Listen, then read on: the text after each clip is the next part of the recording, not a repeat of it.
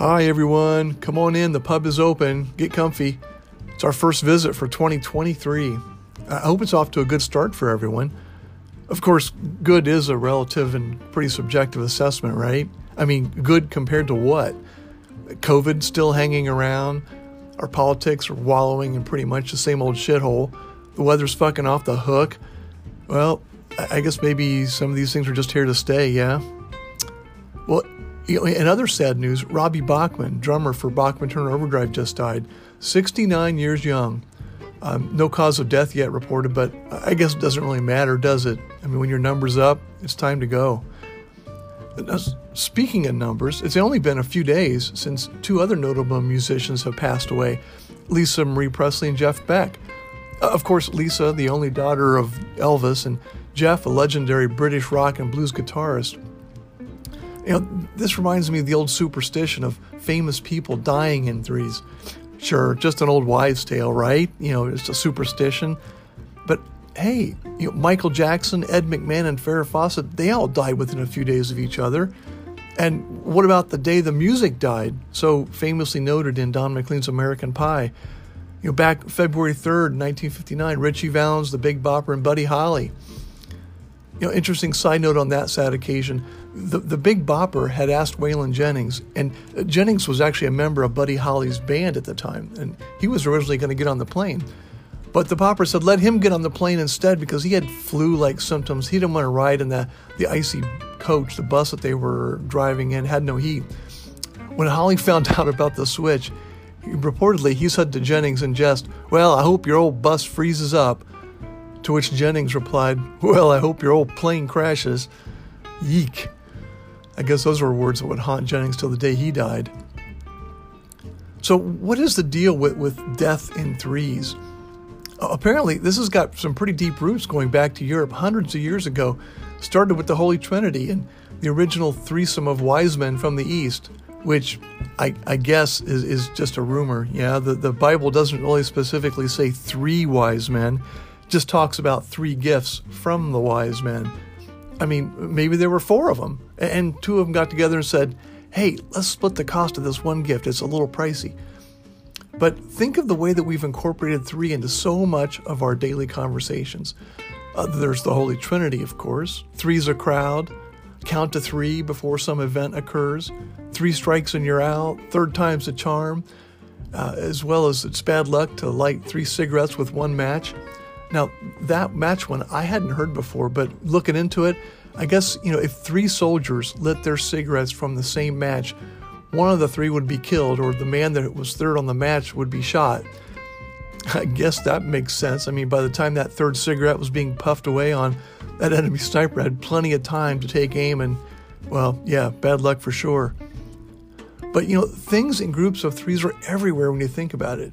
I mean, Julius Caesar famously said, Veni, vidi, vici. Mark Antony on Caesar's desk asked three distinct groups to folk, lend me your ears, friends, Romans, and countrymen. How about sex, drugs, and rock and roll, or life, liberty, and the pursuit of happiness? In real estate, location, location, location. Goldilocks ran into a bear family of exactly three. The big bad wolf had to deal with pigs, and we need not mention the number of blind mice in the nursery rhyme. Not two, not four, but three stooges. I mean, Charlie had three angels, Donald Duck had three nephews, and Atom has three distinct particles electron, proton, neutron you know, okay, plenty of examples. And if you keep looking for threes, I'm sure I'll see them. You know, in the end, it's really just confirmation bias, you know, the underlying tendency to notice, focus on, and give greater credence to evidence that fits our existing beliefs. that sounds a lot like the business model that Fox News and the Republican Party have cooked up over the last decade, doesn't it?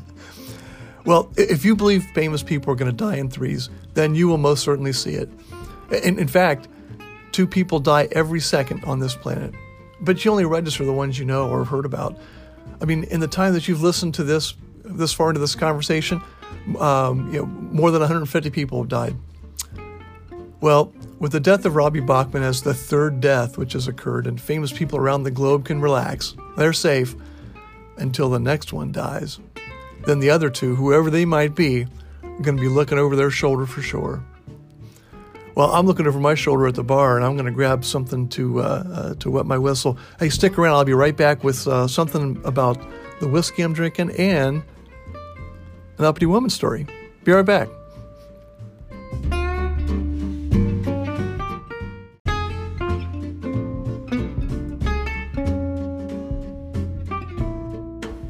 All right, back from the bar. I've got a nice pour of, of, a, of a, a single malt called Arran. Now, Arran comes from the Isle of Arran off the west coast of Scotland. Um, in the Firth, uh, the, the, the, Firth of Clyde. It's kind of west of Ayr, but east of the, the Campbeltown Peninsula. The um, uh, and it's actually uh, one of Scotland's very newest distilleries. Um, opened in '95 and started releasing whiskey in '98. The um, um, you know, it, although there's been whiskey production on this island for well over 150 years, this is the first time it's actually been legal. Um, the um, uh, pretty nice little island. A lot of folks go there to do walking and bird watching, and and uh, it, it's a it's a great little island. But they've got some really dramatic granite mountains, really peaty land, and good water for whiskey. So it's not as surprising that that, that whiskey's back in, in production there.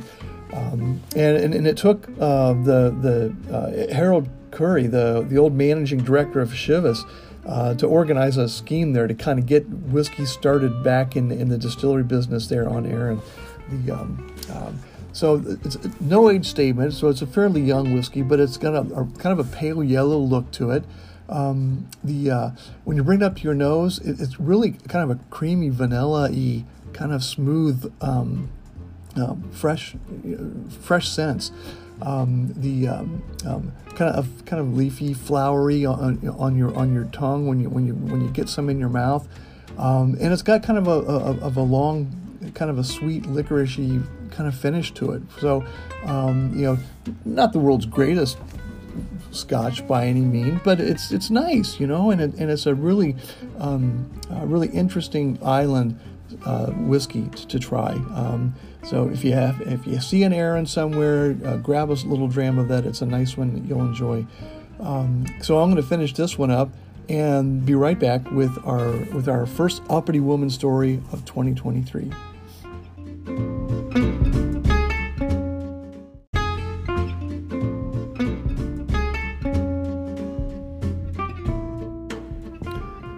Brandywine Ironworks co-owner Rebecca Pennock Lukens, she had her hands full with three kids and a newborn baby when, in 1825, her loving husband did the meanest thing. He died. Besides draping crepe, the mill hands wanted to know what about the huge order the plant had just received to make plate for the USS Codorus, the first American ironclad warship? Well, full speed ahead, said Rebecca. But first, she had to battle her cranky mother, her crankier bank, her husband's lack of a will, her dad's ambitious will, and her own learning curve.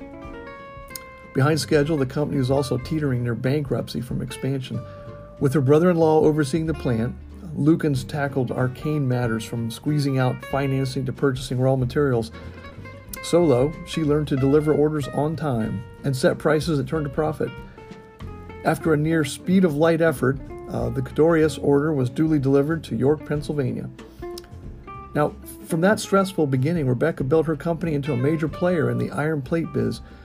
Besides commissions for seagoing vessels, she won contracts to make locomotives, Mississippi steamboats. With her at the helm, the company weathered the financial panic of 1837. Now, through it all, her Quaker mom had the same refrain Thou art out of line. Not easy to ignore the old bat either, since she carried the debt on Rebecca's enterprise. Lukens had other oppositions too. Some of it even outside of her own family. The mills downstream, for instance, um, the owners leaned on her for more water, and Rebecca, she just leaned back. Uh, being Quakers, her Pennsylvania family held the philosophy that women had brains and potential.